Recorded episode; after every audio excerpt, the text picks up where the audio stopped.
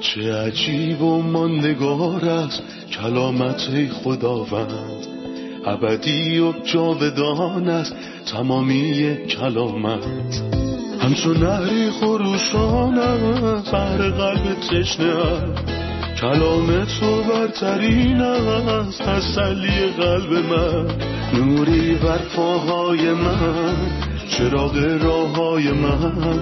کلام تو شفا بخشد درد و رنج و زخم من. نپویی این کلام ساکن شد در قلب من. تغییرم به آزادم ساز شبان نیکوی من. چه عجیب و ماندگار است کلامت خدا رد ابدی و جاودان است تمامی کلامت سلام به شما شنوندگان و همراهان گرامی در هر کجا که هستید.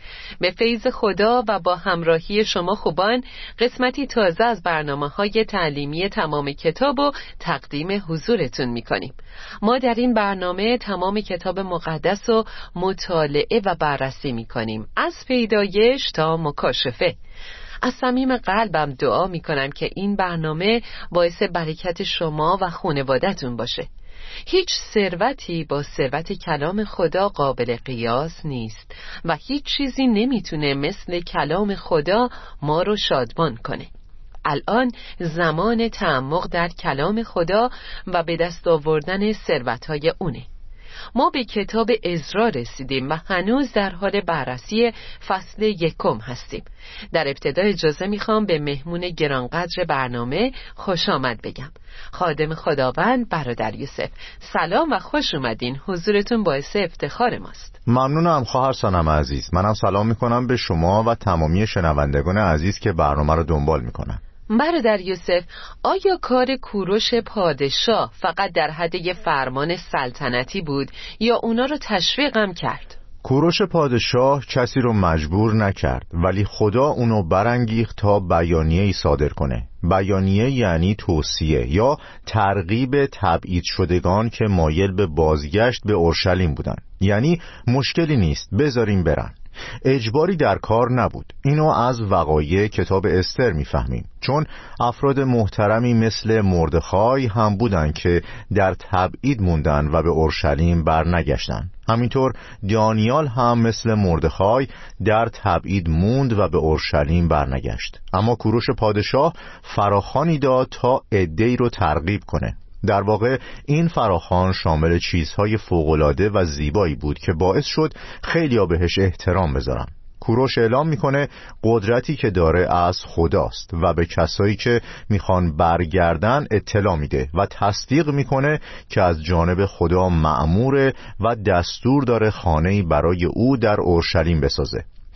مطمئنا اینجا اشاره به نبوت هایی که درباره اون در کتاب اشعیا 41, 44 و 45 شده داره. به خصوص فصل 45 آیه 13 اونجا که میگه خداوند به اون گفت تا خانه‌ای برای او بسازه و تبعید شدگان رو به اورشلیم برگردونه. درسته برادر آیا کوروش پادشاه فقط به تشویق قوم اکتفا کرد یا قدم بیشتری برداشت؟ نه اکتفا نکرد اون خیلی سخاوتمند بود و اینو در آیات شش و هفت می‌بینیم که میفرماید همسایگان آنان نیز با دادن وسایل فراوان از قبیل ظروف طلا و نقره چارپایان اشیاء قیمتی و هدایایی هم برای معبد بزرگ به آنها کمک کردند. کوروش شاهنشاه تمام جامها و پیاله هایی که نبوکد نصر پادشاه از معبد بزرگ اورشلیم به پرستشگاه خدایان خود برده بود به آنها پس داد. پس می‌بینیم که اون فقط فراخان نداد بلکه به قوم خدا کمک هم کرد. با دادن اشیاء قیمتی طلا نقره و آزاد کردن ظروف خداوند. در حقیقت اینجا دو نکته رو می‌بینیم که منو یاد واقعی کتاب خروج میندازه. اول قوم خدا از سرزمین بردگی بیرون میرن. اونها تحت ظلم فراوانی بودن ولی خداوند با دیدن این سختی ها بهشون پاداش میده. قوم موقع خروج از مصر با خودشون ظروف طلا و نقره بردن. اینجا هم که دارن از تبعید برمیگردن ظروف طلا و نقره می‌برن. ولی با این تفاوت که کمک مصری ها با رضایت نبود بلکه فرعون مجبورشون کرد. اما در اینجا کوروش رضایت داشت و ما می‌فهمیم که خداوند حاکم مطلقه. در هر صورت خدا هر کاری که بخواد می‌کنه چون او حاکم بر پادشاهی انسان هاست. اما دوم اینکه در کتاب خروج قوم از سرزمین بندگی خارج شدند تا خیمه ملاقات رو برپا کنند. ولی در اینجا از سرزمین تبعید خارج میشن تا خانه خدا معبد خدا رو بنا کنند دقیقا. خانه خدا معبدی است که خود خدا بخاش رو می‌پردازه نه هیچ کس دیگه. چون کیست که با خرج خود به جنگ رود. وقتی خدا فرمانی صادر می‌کنه هزینهش رو هم پرداخت می‌کنه. چقدر دلگرم کنند است. یعنی خدا فقط حرف نمی‌زنه بلکه عمل هم می‌کنه. او درباره بخشیدن صحبت کرد و خودش بخشید. آیه هفت رو می‌خونم. کوروش شاهنشاه تمام جامها و پیاده هایی را که نبوکت نصر پادشاه از معبد بزرگ اورشلیم به پرستشگاه خدایان خود برده بود به آنها پس داد. او این ظروف را به وسیله میتردات رئیس خزانهداری سلطنتی شیش بسر فرماندار یهودیه تحویل داد. ظروف تحویل شده به این شهر بودند. جام طلا برای تقدیم هدایا سی عدد. جام نقره برای تقدیم هدایا یک هزار عدد. و سایر جام ها بیست و نه عدد. و تا پایان این آیه به ظروف دیگه اشاره می‌کنه. برادر یوسف در اینجا شخصی رو می‌بینیم به نام شیش بسر رهبر یهودا. لطفا توضیح بدین که اون چه کسی بود. و کوروش با ظروف خداوند که نبوکد نصر از اورشلیم آورده بود چیکار کرد؟ شیش بسر اسم کلدانی زروبابل پسر شعلتیل بود. می‌دونیم که پادشاهان اسامی تبعید شدگان رو عوض می‌کردن مثلا نبوکد نصر اسم دانیال و سه جوانی که با اون بودن رو عوض کرد. نبوکد نصر برای نشون دادن اقتدارش این کارو کرد. پس اسم زروبابل پسر شعلتیئیل هم عوض شد. نام کلدانی اون شیش بسر بود. نحوه برخورد کوروش با ظروف خداوند کاملا شایسته بود. سه پادشاه با ظروف خداوند سر و کار داشتند اول نبوکد نصر که این ظروف رو برداشت و در خانه خدایان خود گذاشت. همونطور که در آیه هفت اشاره شده. خداوند مدتها پیش در تصنیه 28 هشدار داده بود اگر از خداوند خدایتان سرپیچی کنید و با دقت از تمام قوانینی که امروز به شما می‌دهم پیروی نکنید به این لعنتها گرفتار می‌شوید. یکی از این لعنتها اینه خدا شما رو به سرزمینی دور که نمی‌شناسید خواهد برد. و این اتفاق افتاد. وقتی اونا خشم خدا رو برانگیختن و از خداوند منحرف شدن خداوند عمل کرد. قوم تبعید شد و ظروف خدا هم به تبعید رفتن. این کار توسط نبوکد نصر انجام شد. بلشسر پادشاه در دانیال فصل پنج با ظروف خداوند رفتار توهینآمیزی داشت. اون دستور داد ظروف رو برای نوشیدن پادشاه و بزرگان کشور بیارن و خداوند خشمین شد. این کار توهینی به خداوند بود. به همین دلیل همون شب کشته شد و داوری بر بلشسر اومد. پس نبوکد نصر ظروف و برداشت و هشدار خداوند تحقق یافت. بلشسر به خداوند توهین کرد و داوری بر اون اومد. اما کوروش پادشاه سوم ظروف به اورشلیم به خانه خداوند برگردوند و وعده خداوند درباره بازگشت قوم و بازگشت ظروف از تبعید به اورشلیم به انجام رسید. در فصل دو کتاب ازرا درباره اسامی و تعداد کسانی که به اورشلیم برمیگردن می‌خونیم. چه لزومی داره که کتاب مقدس این همه اسم و عدد و ذکر کنه؟ قطعا نوشتن این نام ها برای کاتب کار خیلی خسته کننده ای بوده به خصوص اینکه اسامی تغییر می کردن و هم اسامی کلدانی و هم پارسی نوشته می شده و این کار سختیه. این اسامی برای خواننده هم سخت بود. یعنی به طور کلی این اسامی و نوشتنشون خیلی سخت بود. ولی کتاب مقدس مطابق میل نویسنده یا خواننده عمل نمی‌کنه بلکه چیزی که مقابل ماست کلام خداست. برای خدا ذکر نام گناهکارانی که دوستشون داره رضایت بخشه. کتاب مقدس میفرماید و نامشان را بر زبان نخواهم آورد بر خاک مکتوب خواهند شد.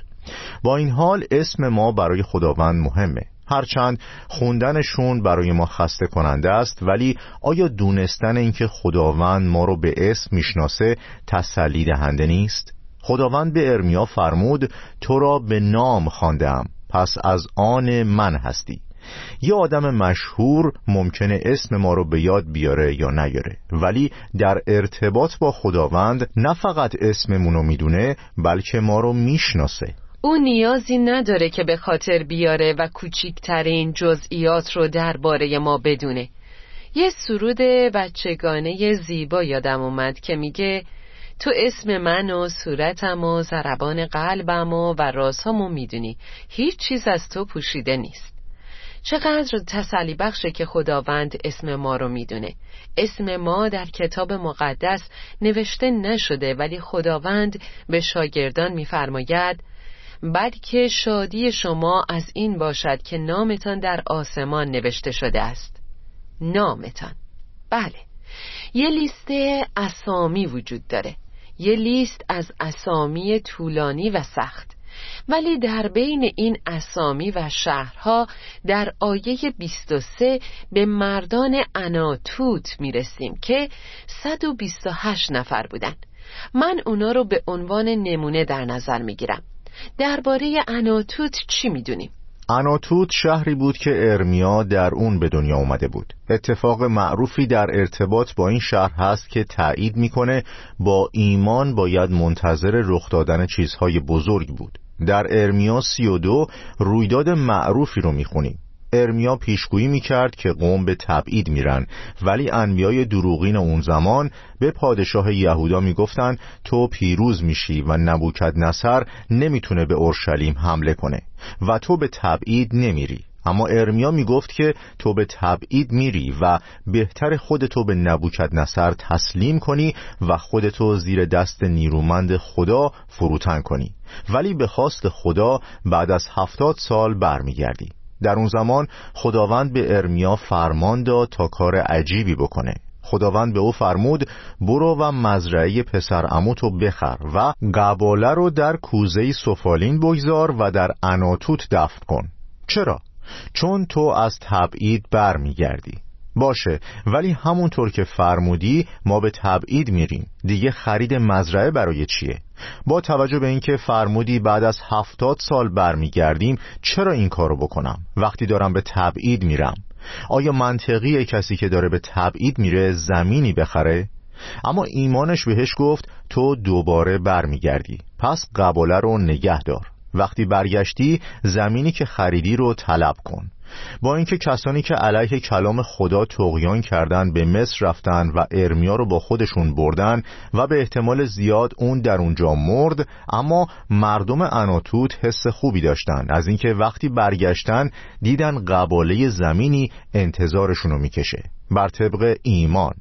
این نشون دهنده ایمان در زندگی ارمیا بود و ما رو تشویق می‌کنه تا با ایمان رفتار کنیم و منتظر تحقق وعده های خدا باشیم. مطابق ایمان. برادر در بین افرادی که برگشتن کاهنینی رو هم می‌بینیم. در آیات 26 و 36 لاویان در آیه چهل دربانان در آیه چهل و دو. ولی در آیه چهل و یک خانندگان پسران آصاف که 128 نفر بودن رو می‌بینیم خانندگان در تبعید چی کار می‌کردن؟ نقش اونا چی بود؟ مثلا ما می‌بینیم که سراینده مزمور 137 دوچار غم و ناراحتیه وقتی در تبعید از اونا خواستن سرودهای یهودا یا صهیون رو بخونن جواب دادن چگونه سرود خداوند را در زمین بیگانه بخوانیم سرود واقعی باید در زمین خداوند و در خانه خداوند خونده بشه. پس همانطور که می‌بینیم سرایندگان زیادی برگشتن. اونها به اجبار برنگشتن بلکه به محض شنیدن فراخان با خوشحالی فراوانی برگشتن. قبلا بازگشت از تبعید و با خروج قوم از مصر مقایسه کردیم. دیدیم که قوم با طلا و نقره از مصر خارج شدن و همینطور دیدیم که قوم با طلا و نقره از تبعید برگشتن ولی یه عامل مشترک دیگه هم هست. اولین سرود کتاب مقدس و بعد از رهایی از اسارت مصر در خروج پانزده می‌بینیم. چه سرود فوقلاده ای اینجا هم می‌بینم خوانندگان برمیگردند تا سرود بخونن. در حقیقت وقتی انسان با خداوند به عنوان نجات دهنده خودش ملاقات می‌کنه اون موقع است که معنی سرود خوندن رو می‌فهمه و معنی اگر کسی شاده است سرود حمد بخواند. سرودهای زیبا خونده میشه نه آهنگهای دنیوی. دقیقا. مردم دنیا می‌خونن تا شاد بشن ولی ما چون با شناخت خدا شاد هستیم سرود می‌خونیم. می‌خونیم اگر کسی شاد است سرود حمد بخواند. پس سرایندگان با شادی عظیمی برگشتند و در سرزمین وعده شروع کردن به سرود خوندن. بازگشت به سوی خدا همیشه با سرود خوندن همراهه با سرود و شادی. خب عزیزان استراحتی می‌کنیم و با ادامه درس برمیگردیم. با ما باشید.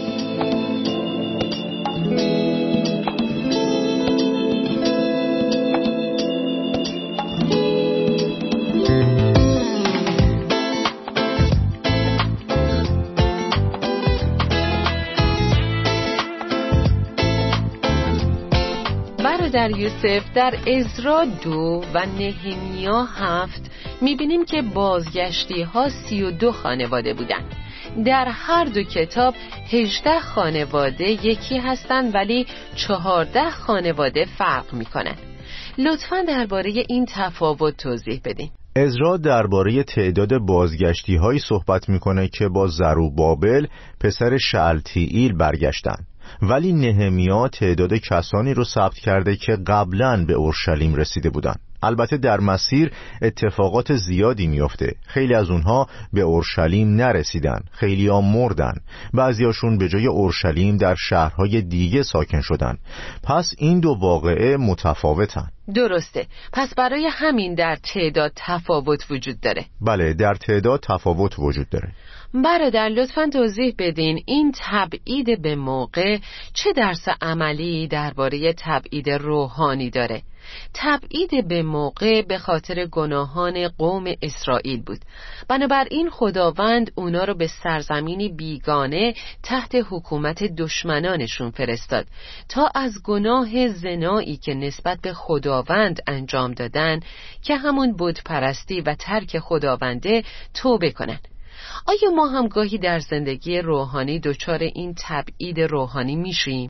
ممکنه در زندگی ما تبعید روحانی اتفاق بیفته و تبعید روحانی در زندگی ما به چه صورته؟ در واقع وقتی ایمانداری با خدا مشارکت نداره و از حضورش دور میشه و زندگی مطابق اراده پدر رو ترک می‌کنه به دنیا تبعید میشه کتاب مقدس تشویق می‌کنه که به دنیا و متعلقاتش دل نبندیم اگه بفهمیم چه کسانی مخاطبین این آیه هستند ممکنه تعجب کنیم. اینجا ایمانداران ضعیف یا ایماندارانی که با خدا مشارکت ندارن مخاطب نیستند بلکه ایمانداران قوی مخاطب هستند. میفرماید زیرا توانایید و کلام خدا در شما ساکن است و بر آن شریر غلبه یافته اید دنیا و آنچه را در آن است دوست مدارید. فکر می‌کنم دیماس یکی از کسانی بود که به دنیا تبعید شد. اون بعد از همراهی با پولس که برای خوشنودی خداوند و انجام اراده کامل او در خدمت بود به دنیا دل بست. این یعنی تبعید روحانی. ولی همونطور که فرصت برای بازگشت از تبعید بود هر ایمانداری که جذب دنیا میشه و نگاهش بر چیزهای زمینیه این فرصت رو داره که به سمت خدا برگرده. توبه کنه و از خدا بخواد دوباره اونو بپذیره. میشه درباره یه شخصیت دیگه کتاب مقدسی هم صحبت کنید؟ مثلا یعقوب وقتی تبعید شد اون چطور آدمی بود و چطور بعد از اینکه برگشت ارتباطش با خدا احیا شد؟ در مدت 20 سالی که یعقوب در منزل لابان بود ما نمی‌بینیم که یعقوب با خدا مشارکتی داشته باشه. اون هیچ وقت مذبحی و یا قربانی برای خدا تقدیم نکرد. و درگیر دقدقه های موقتیش بود. حتی قادر به مدیریت زندگیش نبود. در بزرگ کردن بچه هاش ناتوان بود. اجازه داد دعواهای خانوادگی اتفاق بیفته. زندگیش کابوس بود. با این همه مشکل در تبعید هم بود. شخصیت دیگه رو هم به یاد آوردم. وقتی داوود در سقلق بود شاد نبود. هیچ مشارکتی بین او و خدا وجود نداشت در طی اون شانزده ماه نه چنگی نه سرودی نه حتی مزموری داوود اونجا چیکار می‌کنی؟ داوود میگه تو سرگردانی های من را میشماری انگار خدا داره میگه حالا یه ماه شد دو ماه سه ماه پنج ماه ده ماه شانزده ماهه که صداتو نشنیدم اینجا چی کار می‌کنی؟ برای همین خداوند اوضاع رو به هم ریخت و سقلق رو سوزوند. همه چی رو به هم ریخت. چون دلش برای داوود تنگ شده بود. پس غیر ممکنه در تبعید شادی یا پرستش کنی. تبعید شده از حضور خدا محرومه حضوری که خدا می‌خواد داشته باشه. پس خداوند مسررانه اوضاع رو به هم میریزه تا ایمانداری که در تبعید روحانیه برگرده. درسته. وقتی یعقوب از تبعید برگشت آخرین سخنانش در روزهای آخر درباره خدا و ارتباطش با خدا چی بود؟ اون خوشحال بود. در پیدایش 48 بعد از اینکه از نظر روحانی بلند شد هفت مرتبه درباره خدا صحبت کرد. اون خدای خودشو با هفت شخصیت توصیف کرد که واقعا زیبا هستند. اون خدا رو الشدای خدای قادر مطلق خدای کثیر کننده خدای برکت دهنده و خدای غیر ممکن ها توصیف می‌کنه. انتظار نداشتم ببینمت یوسف اما خدا به من اجازه داد حتی بچه هاتم ببینم. خدای محبت خدای نجات خدای عمل کننده به وعده. اون وقتی از تبعید برگشت به طرز بینظیری خدا رو شناخت. او خدای همه فیض هاست که جان مرا تازه می سازد و به خاطر نام خیش به راه های درست هدایتم می فرماید بله به راه های درست به خاطر نام خیش. ازتون ممنونم برادر یوسف. خداوند بهتون برکت بده. خواهش می‌کنم خواهر سنم خداوند به شما هم برکت بده. آمین. خب عزیزان این قسمت رو با هم مرور می‌کنیم. در این قسمت به اسم شیش بسر پادشاه یهودا اشاره شده. از توضیحات فهمیدیم که این اسم کلدانی زروبابل پسر شعلتیئیل بود. فهمیدیم سه پادشاه با ظروف خانه خداوند سر و کار داشتند اول پادشاه نبوکد نصر کسی که توسط اون داوری خدا بر قومی که خدا را ترک کرده بود نازل شد. خداوند بهشون گفت اگه منو ترک کنید به سرزمین بیگانه تبعید میشین. پس قوم و ظروف به تبعید رفتن. دومین پادشاه بلشسر بود. اون به ظروف خداوند بی احترامی کرد و توی مهمونیش برای نوشیدن ازشون استفاده کرد و همون روز داوری خدا بر اون اومد. سومین پادشاه که در کتاب ازرا دربارش خوندیم کوروش پادشاه بود. شخصی که وعده های خدا درباره بازگشت قوم از تبعید رو به انجام رسوند. شنوندگان گرامی خداوند وعده ها و کلامش رو به انجام رسوند. او در انجام وعده هاش امینه. خدا با این تبعید اجازه داد تا قوم از گناهانشون پاک بشن و دست از بودپرستی بردارن. ولی وقتی داوری کامل شد خدا اونها رو در زمان مناسب برگردوند. یعنی خدا همه چیز رو در کنترل داره. اگه حکمی بده به دقت اجراش می‌کنه. اگه اجازه سختی بده با دقت طراحی می‌کنه. اگه خدا اجازه بیماری بده به دقت طراحی میشه. وقتی خدا کارش رو تموم می‌کنه به همه چیز پایان میده. اون شما را از پریشانی به آسایشی بی حد و مرز می‌بره. مطمئن باشید همه چیز در دستان خدا در کنترله. زمانش که برسه شما رو احیا می‌کنه.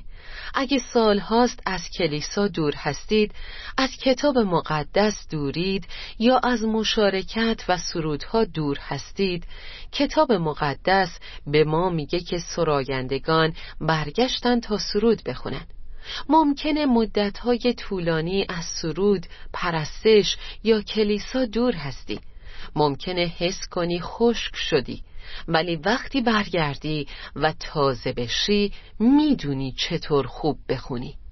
اجازه بده خدا تو رو تازه کنه. از گناهان توبه کن. با توبه واقعی به سمت خدا برگرد. چنگت رو دوباره بردار و بخون. تا سلامی دوباره و برنامه تازه خدا با شما. چه عجیب و ماندگار است کلامت خداوند. ابدی و جاودان است تمامی کلامت. همچون نهری خروشان است بر قلب تشنه کلام تو برترین است تسلی قلب من.